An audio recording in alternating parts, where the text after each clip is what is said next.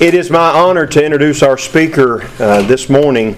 Uh, I'll tell you what the uh, the notes that we were given says is that he holds a BA in Bible from Abilene Christian University, which, by the way, he usually tells us don't tell anybody that, but uh, an MBS from from Bear Valley Bible Institute. He's published four books. He's been preaching since 1962.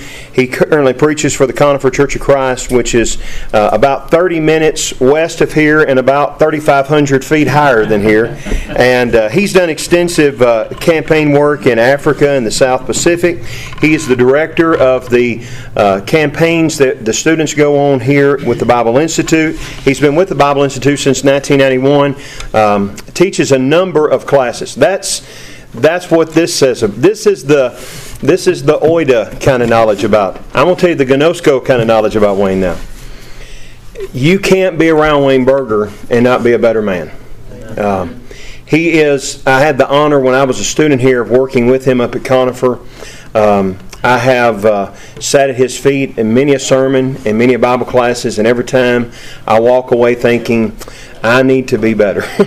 um, I love him so dearly, and he is one of my greatest role models, uh, one of the greatest examples to me that I have in my life, and I love him so dearly. And uh, so I know you're going to be blessed this morning because of his lesson. I told him I had the timer set up for 40 minutes, uh, which is technically what he has, but I said, I'm not going to come get you. I'll listen to you preach all day if you want to. So I am sure you'll feel the same way. So, Wayne, come preach the word to us. Thank you. After that introduction, it's going to be a letdown what I say. uh, I do appreciate you being here. Uh, this is one of those sessions that's uh, sort of uh, uh, technical, intellectual, but uh, maybe not as practical. But it was one that was assigned me, and so I'm glad to. Uh, to uh, speak on this subject. You do need to punch that button, even if you're not going to. There you go. I'm glad you get started. uh, of course, what I'm speaking on is uh, using one cup for communion. Uh, and also kitchens in church buildings. Uh, that was the topic that were assigned me that said, hey, there, you teach these things. You won't find them in scriptures, but teach them anyway. You know? and uh, so, uh, of course, I teach this uh, hermeneutics here, and we spend a long time, and I speak a lot on the one cup issue and a lot on uh, uh, eating in church buildings and everything else that goes with it. Uh, and then they asked me, and I have like 20 minutes each uh, for those subjects. So I think, how am I? And that really was my challenge to say, what can I do to sort of boil this down to one kind of key thought? And that's what I'm going to try to do. I'm going to speak on the uh, kitchens and church building first, uh, and then move to uh, the one cup because I believe that there's a greater uh, issue in our brotherhood about uh, eating in church buildings and kitchens in church buildings than there is one cup. Uh, those who study and do those kind of things say that 15 to 18 percent of our brotherhood is made up of uh, anti, what would say, orphans home cooperation, uh, eating in church buildings. So that is a significant number, really. 15 to 18 percent of our numbers. And of course, in some parts of the country, it's very prevalent, such as Florida, uh, some places around Louisville, Kentucky, and some of those places. You really uh, get a lot of folks there who are um, uh, of that persuasion. I'm going to use the word anti, but I'm not re- using it in a derogatory sense. I'm simply going to be using it as a way of designating them Anti just simply means that I, uh, you're against something that most folks or other folks are for. Uh, I, I, do not mean, mean to degrade them in any way. These are honest, sincere brethren. They have deep convictions, many of them, about uh, these subjects, and I would not want to take anything away from that. Of course, there, uh, this issue is going, and both those issues come out of 1 Corinthians 11. Uh, and that's one of the reasons where uh, I was assigned this at this particular time, is we're working our way through the book of First Corinthians. Uh, I'm going to read verses 17 through 22, and then I'll add another verse or two a little later. Uh, but verse 17 begins uh, But in giving this instruction, I do not praise you because you come together not for the better, but for the worse. For in the first place, when you come together as a church, I hear that divisions exist among you, and in part I believe it. For there must also be factions among you, so that those who are approved may become evident among you. Therefore, when you meet together, it is not to eat the Lord's Supper, for in your eating, each one takes his own supper first, and one is hungry, and another is drunk. What? Do you not have houses in which to eat and drink? Or do you despise the church of God and shame those who have nothing? What shall I say to you? Shall I praise you in this? I will not praise you. When we stop and look at that, what we're really going to see, the issue here in Corinth, is really not eating in a building. The issue is bringing about division. That's the issue, and that fits perfectly with what uh, Dan told us last night in terms the book is about division and about bringing about unity. That's the situation here. It's really not about eating, eating in that building. It was the division that was caused by them eating the way they were eating. He did not condemn them for eating in the building, he condemned them for the way they ate in the building. You see, as we stop and look at this phrase down here, what? Do you not have houses in which to eat and drink? Or do you despise the church of God and shame those who have nothing? Uh, back up and let me also look at uh, uh, verse 21. For in your eating, each one takes his own supper first, and one is hungry and another is drunk. The situation seems to be the rich folks had plenty to eat, so much so they're full, maybe even getting drunk. And there are some folks there who have nothing and they eat nothing. It seems that they're not waiting for one another, they're not eating together. Uh, we don't want to associate with this. And so, uh, what's happening is they're creating division when a meal ought to be a symbol of unity. When people eat together, they eat together because they agree together. They're uh, associated together. They accept one another. Well, that wasn't happening in this congregation. Uh, the folks who had plenty were eating, and those who had nothing were over here uh, kind of eating later. It may be even that the slaves couldn't get there when the other folks were eating, and we they didn't wait on them. Turn also, if you want to, I'm going to look, read the last couple of verses. Uh, I'll start in verse 29.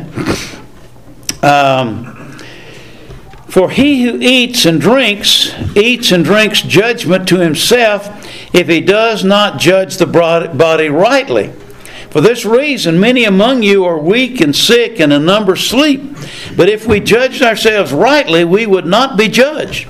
But when we are judged, we are dis- disciplined by the Lord so that we will not be condemned along with the world. Now, then, notice particularly.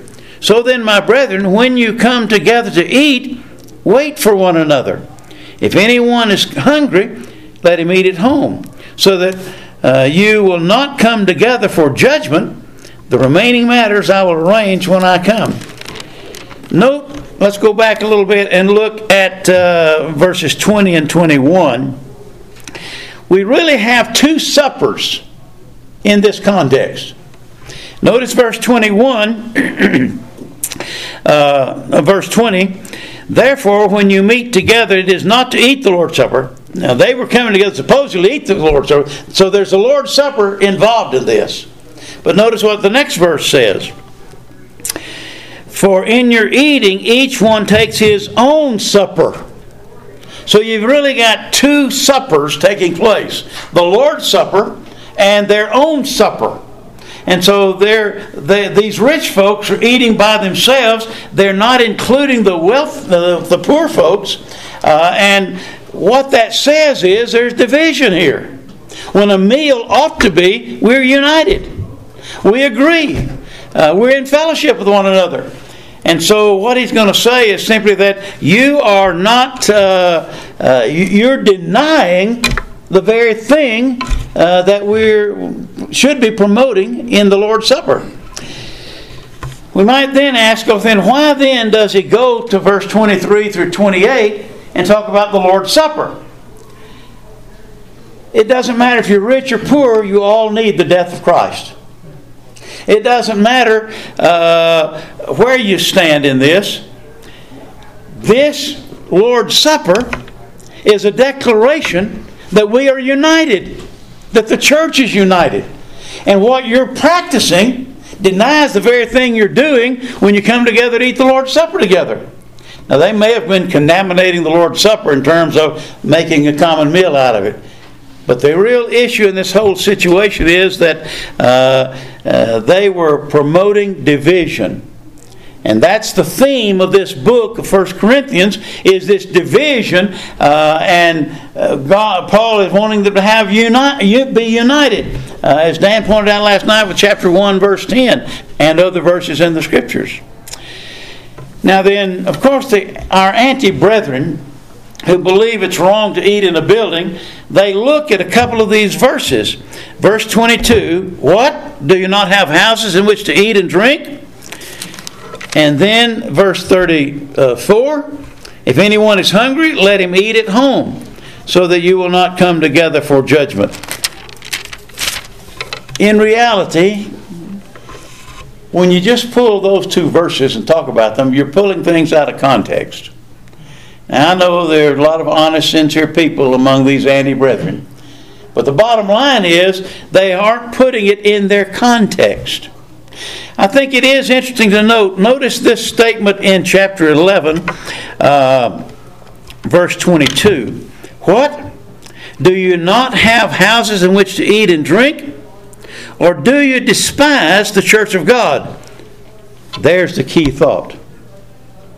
What were they doing? They were not defiling the building, they were despising the people.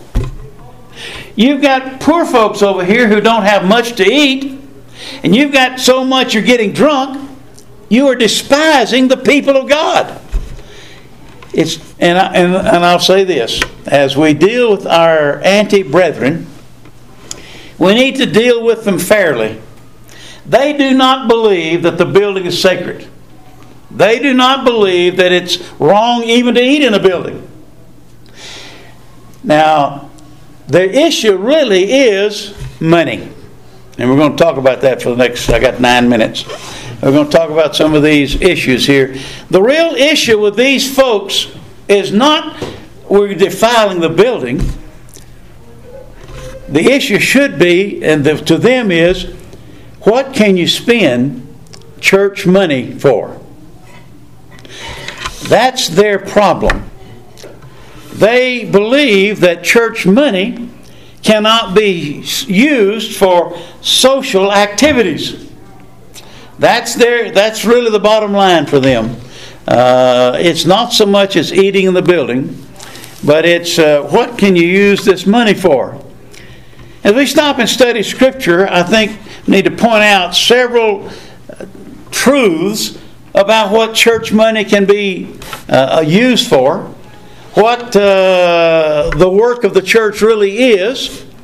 Uh, first off, of course, uh, we find that the church's purpose is coming together for worship. So we're going to see that. So we could spend money for anything with regard to taking, uh, bringing about worship. The second thing, of course, is the church's responsibility to go out and reach the lost. So we can spend money for anything related to uh, reaching out to the lost. The church is also involved in uh, edifying the saints. Anything that we can do that would edify the saints, we could take the money from the church treasury and edify and strengthen the saints. Uh, we can also see that the uh, church can also take money to help the poor in various ways. Now, we and the anti brethren may differ over some of those things about it. When we stop and look at it, and I could give you scriptures for these things, but uh, the work of the church is to come together to worship God, preach the gospel to the lost, edify the saints, and help the poor. Now then, one of the uh, weaknesses of their position is that they say you cannot take money uh, from a church treasury and buy food or have a kitchen or a fellowship hall because you are uh, taking money and using it in a social way, in a, in, in, in even if you look at it as a fellowship way. Well, it is interesting if you want to flip back or just uh, listen to me as we look at Romans 15. In Romans 15, Paul had gathered up contribution from the congregations to take to Jerusalem. Uh, and notice what he says about this uh, in verses 26 and 27. For Macedonia and Achaia have been pleased to make a contribution for the poor among the saints in Jerusalem. Yes, they were pleased to do so, and they are indebted to them, for if the Gentiles have shared in their spiritual things, they are indebted to minister to them also in spiritual things. Notice this word shared. That's that word koinonia, fellowship. So money can be involved and used in fellowship situations. You see, their point is well, you can't use money from the church treasury for anything that's going to be a physical, spirit, physical, uh, social, uh, social thing. Well, Paul says, and he used the very word fellowship. That's the Greek word. And said this money is going to be used in a fellowship way.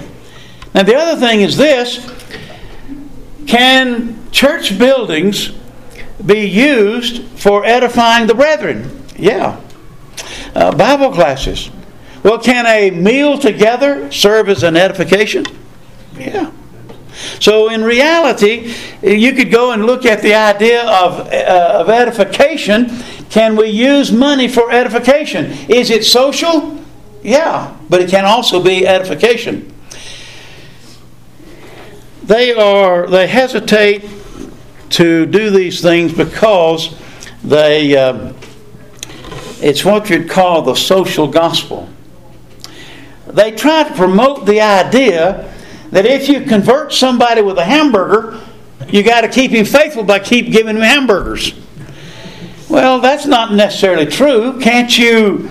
Uh, you can eat together. You may talk, have spiritual things. If he obeys the gospel, that doesn't mean he didn't obey out of the right motive. That didn't mean he's not obeying because he ate a hamburger. You might turn this around on those folks and say, look, you got a beautiful building. What if somebody drives down here? Boy, that's a beautiful building. I'm going to start worshiping there. And they worship and they're converted. Were they converted because you got a beautiful building? No, that just maybe made the attraction. And so uh, the social idea is not really a, a valid point. The other thing we can look at in this idea is this Can church buildings be used for anything other than spiritual activities. What do you call that area between the front door and the auditorium? A lobby. What goes on in the lobby? Is it spiritual things? I'll almost guarantee you Sunday morning it's going to be about the Broncos. Uh, so you know what, what's what's happening in that in that area? It's not spiritual stuff. We go out there and visit. We talk about things in life. We talk about jobs. We talk about families. Well, if you can do that in that room, why can't you build a separate room and have the same thing go on? If it's right between the front door and the auditorium, it's right downstairs. You see, they're trying to argue that says nothing can happen in the church building except spiritual matters. That's just not true.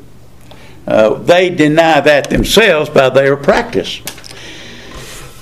There are several other things we could say, but let me let me close with one more real illustration, and uh, I think this is really uh, neat, and I can say that because I didn't think it up. Uh, actually, I got it from a classmate. Uh, he and I were at Freed Hardeman. I should have said we were, tell him I went to Freed Hardeman rather than Abilene. Uh, but uh, I went to Freed Hardeman before it was four years. We had to go to Abilene to finish up.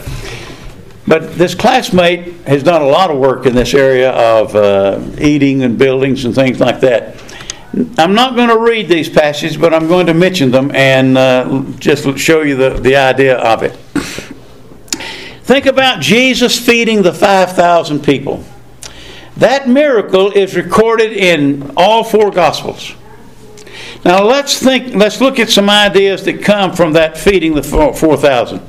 First off, in Luke 9 11, right there in the beginning of the feeding of 5,000, Jesus preached to those folks. So spiritual matters taking place. Uh, second thing is the disciples said, Look, it's getting late. We need to send these folks home and let them buy foods. And so they sent them away, wanted to send them away that they might go and buy some food. Third thing is, Jesus uh, and his apostles had a treasury.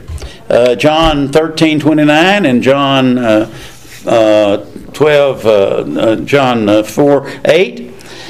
And Jesus suggested, let's, what if we buy the food for them? So Jesus is simply saying, how much would it cost for us to buy food for these folks? Now, of course, we understand Jesus did not do that. He wound up multiplying the bread.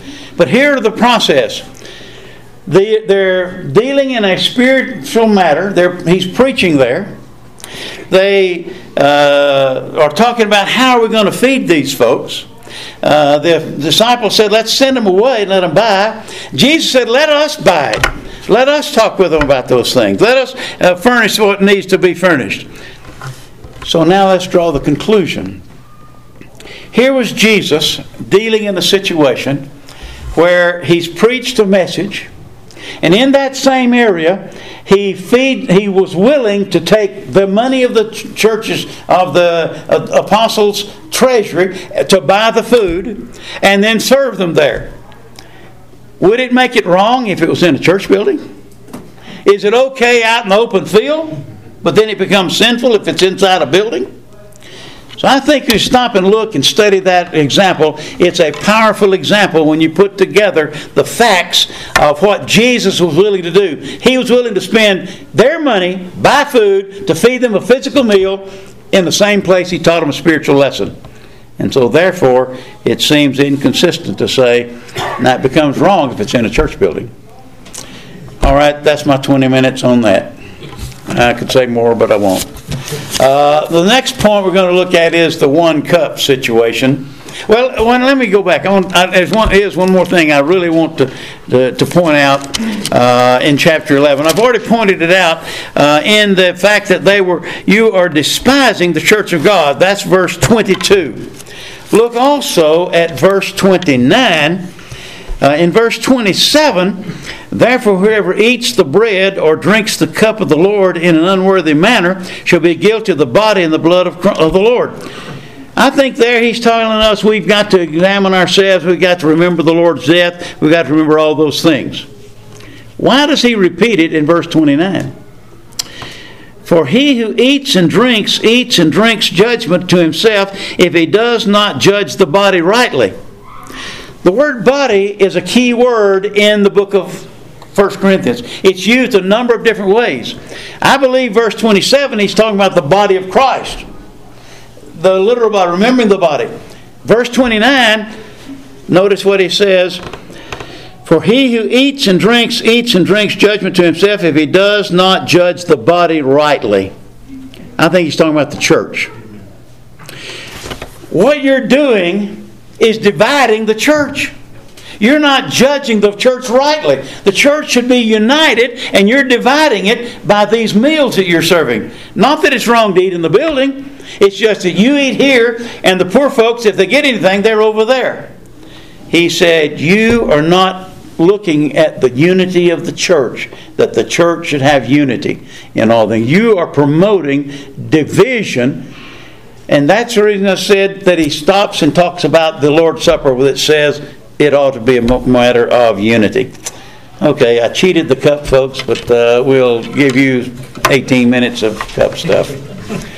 Uh, all right, the other point that I was assigned is about does this uh, lead to mean that we need to have one cup? This time I'm going to read, I want to read uh, 1 Corinthians 11, 23 through 28. For I received from the Lord that which I also delivered to you, that the Lord Jesus, in the night in which he was betrayed, took bread. And when he had given thanks, he broke it and said, This is my body, which is for you. Do this in remembrance of me. In the same way, he took the cup also after supper, saying, This cup is the new covenant in my blood. Do this as often as you drink it in remembrance of me. For as often as you eat this bread and drink the cup, you proclaim the Lord's death until he comes. Therefore, whoever eats the bread or drinks the cup of the Lord in an unworthy manner shall be guilty of the body and the blood of the Lord. But a man must examine himself, in so doing, he is to eat of the bread and drink of the cup. We stop and look at that. You've got uh, five times uh, in those six verses uh, the cup. Uh, does that mean that we should have just one cup? Of course, we have brethren who believe that uh, the church should only have one cup, one communion cup. And I'll say this lest I forget it later. It's not sinful to have one cup. It's sinful when you say that's the only way you can do it. Now, that's the problem in that situation. Uh, Matthew and Mark say about the same thing, but they have it a little bit differently. You'll see in those accounts where the Lord's Supper is instituted, you'll have a cup. Matthew and Mark will say a cup. Luke will say a cup, the cup, and this cup. Uh, in 1 Corinthians 10, verse 16, uh, as, as it is mentioned, uh, he says, Is not the cup of blessing which we bless a sharing in the Lord? So, uh, does all of that, the cup and a cup, indicate we must use only one cup? Well, first off, let's just look at the text. Uh, what does the text say as we stop and think about this? Um, let's let's look at uh, verse 25 of 1 Corinthians 11. In the same way, he took the cup also after supper, saying, This cup is the new covenant in my blood. Do this as often as you drink it. Can you drink a cup? Uh, but it would scratch going down. Uh, then notice the next one. For as often as you eat this bread and drink the cup, it's tough to drink a cup. And so the language itself says we're not talking about something literal. We're not talking about the cup, we're talking about what's in the cup. It is the figure of speech called metonymy. Metonymy simply means it's a noun put for something else. We use that all the time, even though we've probably never heard the word metonymy. We say, somebody says, My favorite dish is chicken. A dish is a plate. Uh, but you're saying, it, My favorite dish is chicken. So I use the word uh, uh, dish for uh, the chicken. I don't mean that plate's my favorite plate. Somebody will say, you know, on the way to the building this morning, my radiator boiled over. Did your radiator really boil over? Or was it the water in the radiator? Those are metonymy. You put one thing for another. We use it all the time. Notice also, uh, let's go to Luke 22, uh, and, and, we'll see uh, an interesting thought that is expressed. In Luke 22, uh, even in, in verse 17, I'll tell you what to do. Let me read, uh, I'll even begin reading in verse 14. When the hour had come, he, he reclined at the table, and the apostles with him. And he said to them, I have earnestly desired to eat this Passover with you before I suffer. For I say to you, I shall never again eat it until it be fulfilled in the kingdom of God. And when he had taken a cup and given thanks, he said, Take this and share it among yourselves. First off, he took a cup and I want you to share it. Okay, the only way you can do that is break it up and you get a part of it, and you get a part of it, you get a part of it. Uh, in fact, the King James says, Divide it. Well, how do you divide a cup? Well, the only way I know is you break it up and you pass it around. He wasn't talking about a cup. He's talking about what's in the cup. You can share what's in a cup, but you can't share a cup unless you break it up. Then, verse 18 For I say to you, I will not drink of the fruit of the vine from now on until the kingdom of God come. And when he had taken some bread and given thanks, he broke it and gave it to them, saying, This is my body, which is given for you. Do this in remembrance of me. And in the same way, he took the cup, and after they had eaten, saying, This cup which, I, which is poured out for you is the new covenant in my blood. All right, here, notice what we have here. Take this cup and share it. Now, he's not talking about a cup. Take this liquid and share it.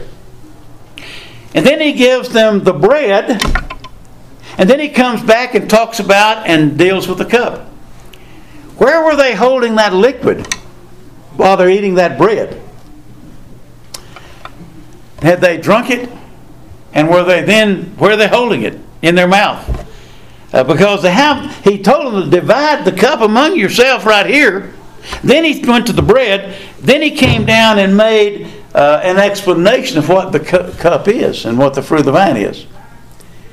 History tells us, uh, Edersheim mentions it, and uh, some other rabbis mentioned it, that in the time of the Passover, every person at the Passover had individual cups.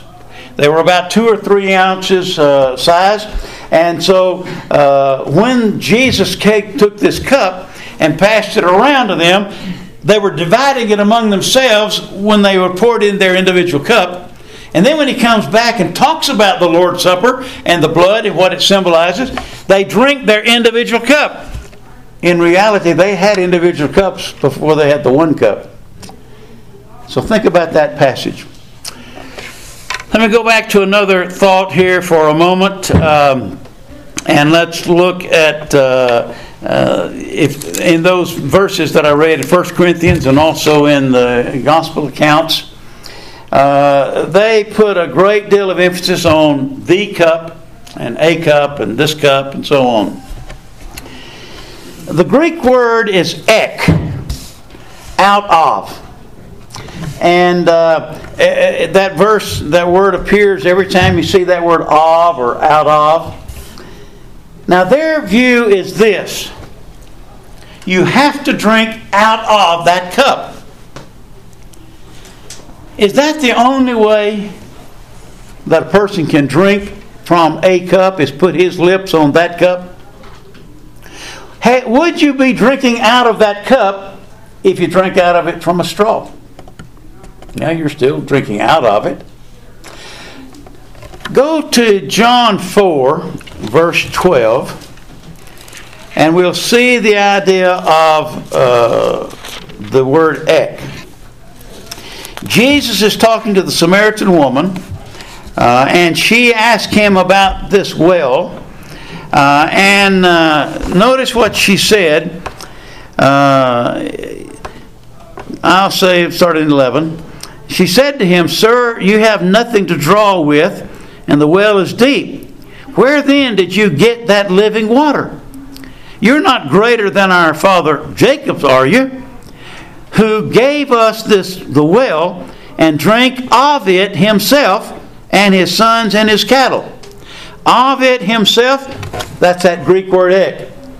Jacob and his children drank out of that well. Ek. Did they put their lips on the edge of that well and get water out of it? No. Now they reached down in there with a bucket and they drew that water up. The point is, they try to make a big issue of the word ek, out of, but you can drink out of something without putting your lips on that cup. And that's what happened there in that situation is that they, uh, they simply drew water out of this well and drank of it, and, and yet it was said they drank out of the well. Well, we can drink out of the cup without, having one cup. When we pour that water, of the grape juice, uh, fruit of the vine, into these individual cups, what are we doing? We're drinking out of it. Of course, the emphasis is not on the cup. Now, they try to make an argument that says the cup represents the covenant, and the fruit of the vine in the cup represents the blood. But they don't read the text carefully. It is the blood of the covenant. It's all one thing. It is the blood of Christ that gave them that covenant, uh, that it gave us that covenant. And uh, it's not, uh, it's not three, two different messages in that fruit of the vine. There's simply one message in that fruit of the vine. Another situation, well, I'll give you another example. Go to 1 John, 1 Corinthians 10, verse 4. In this context, uh, he talks about Jesus being that angel that led the children of Israel uh, out of Egypt and into the wilderness. And of course, you know, from time to time they did not have water, uh, and uh, uh, God would give them water. Uh, and on this particular situation, uh, it came out of a rock. But notice what is said. Uh, when, and I'm going to begin reading in verse 1 of Acts of 1 Corinthians 10. For I do not want you to be unaware, brethren, that our fathers were under the cloud and all passed through the sea, and all were baptized into Moses in the cloud and in the sea, and all ate the same spiritual food, and all drank the same spiritual drink for they were drinking from a spiritual rock which followed them, and the rock was Christ. Now, that is true, there's a spiritual drinking there, but at that t- situation, it was water coming forth out of the rock. Did they all go up there and put their lips there as they as the water came out of the rock? No. No doubt everyone came in with his buckets and brought his water this way. So my point is this again, with that word ek, it does not have to mean one cup. One in the scriptures doesn't always mean one. Now that sounds strange, but one doesn't always mean one. Uh, let me see if I can give you this one. I think John 10. Uh, uh, Well, wait a minute. I may be wrong. I didn't even jot it down. Let me think a minute about this. Uh, uh, let me let me just tell you where it is, some of you, brother, speak up and tell me where it is. I'd, I'd have to stop and look at it for a minute. You know, Jesus said the man who would give a cup a cup of cold water would not lose his reward. What if he gave him two cups of cold water? Does he lose his reward? Give him one, but you see that one doesn't. He's not speaking literally. You don't have to have just one cup, you could have more than one. Look at another. Let's look at 1 Corinthians 10. And uh, in this situation, Paul is in uh, is writing the book of 1 Corinthians uh, to the church in uh, Corinth. He is in Ephesus as he's writing this. And notice what he says uh, in verse 16. Is not the cup of blessing which we bless a sharing in the blood of Christ? Is not the bread which we break a sharing in the body of Christ? Notice what he says is not the cup of blessing. Where was Paul? He's in Ephesus. Where is he writing and talking to these folks about? Corinth, several hundred miles away. But he identifies it as the cup. Did they have just one cup that they passed from Ephesus to Corinth? No. The one cup simply says, this is what we are, that's what Jesus instituted. It represents the blood of Christ. It's not one, one particular cup. He was not talking about a physical cup, he's talking about the message of that cup.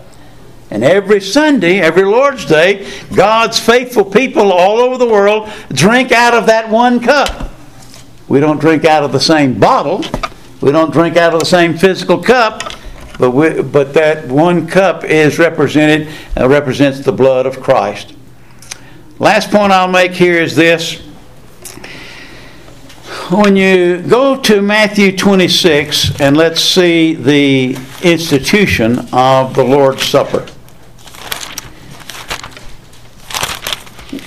Jesus uh, instituted as we understand. Let me read verses uh, 26 down through 29. While they were eating, Jesus took some bread, and after a blessing, he broke it and gave it to the disciples and said, Take, eat, this is my body. And when he had taken a cup and given thanks, he gave it to them, saying, Drink from it, all of you. For this is my blood of the covenant which is poured out for many for forgiveness of sins. But I say to you, I will not drink of this fruit of the vine from now on until the day when I drink it new with you in my Father's kingdom. As you read those, and Jesus instituted the Lord's Supper, what was the command? Eat, drink. When we drink from individual cups, have we obeyed the command? Yeah. The command is related to drinking that fruit of the vine. And when, and when we have done what God has said, whether we drink out of a straw, whether we drink out of one bottle, whether we drink out of many cups, the command is drink. And that's what we've done. There are a number of other things we could say about these folks uh, and their beliefs. Uh, we might even stop and think about it this way with regard to these folks. If you have the table there, and you have a bottle of the fruit of the vine, and you have a cup that you're going to serve the folks with, and you offer thanks for it, are you th- offering thanks for the bottle, or for the cup, or for what's in the cup? Or are you offering thanks for both? You see, uh, it's the fruit of the vine, and the command is to drink. When we have drunk, we have fulfilled the command that God wants us to, to, to uh, obey, is we drink that fruit of the vine. You know, you might also ask those folks as we get ready to ask them, would it be all right to have a glass instead of a cup? Uh, would it be all right if the cup has a handle or doesn't have to have a handle? You know, there are all kinds of these little issues that could be asked to try to help them see the cup is not really what Jesus is talking about in all of this. It's simply metonymy that says it stands for that which is in the, uh, in the cup.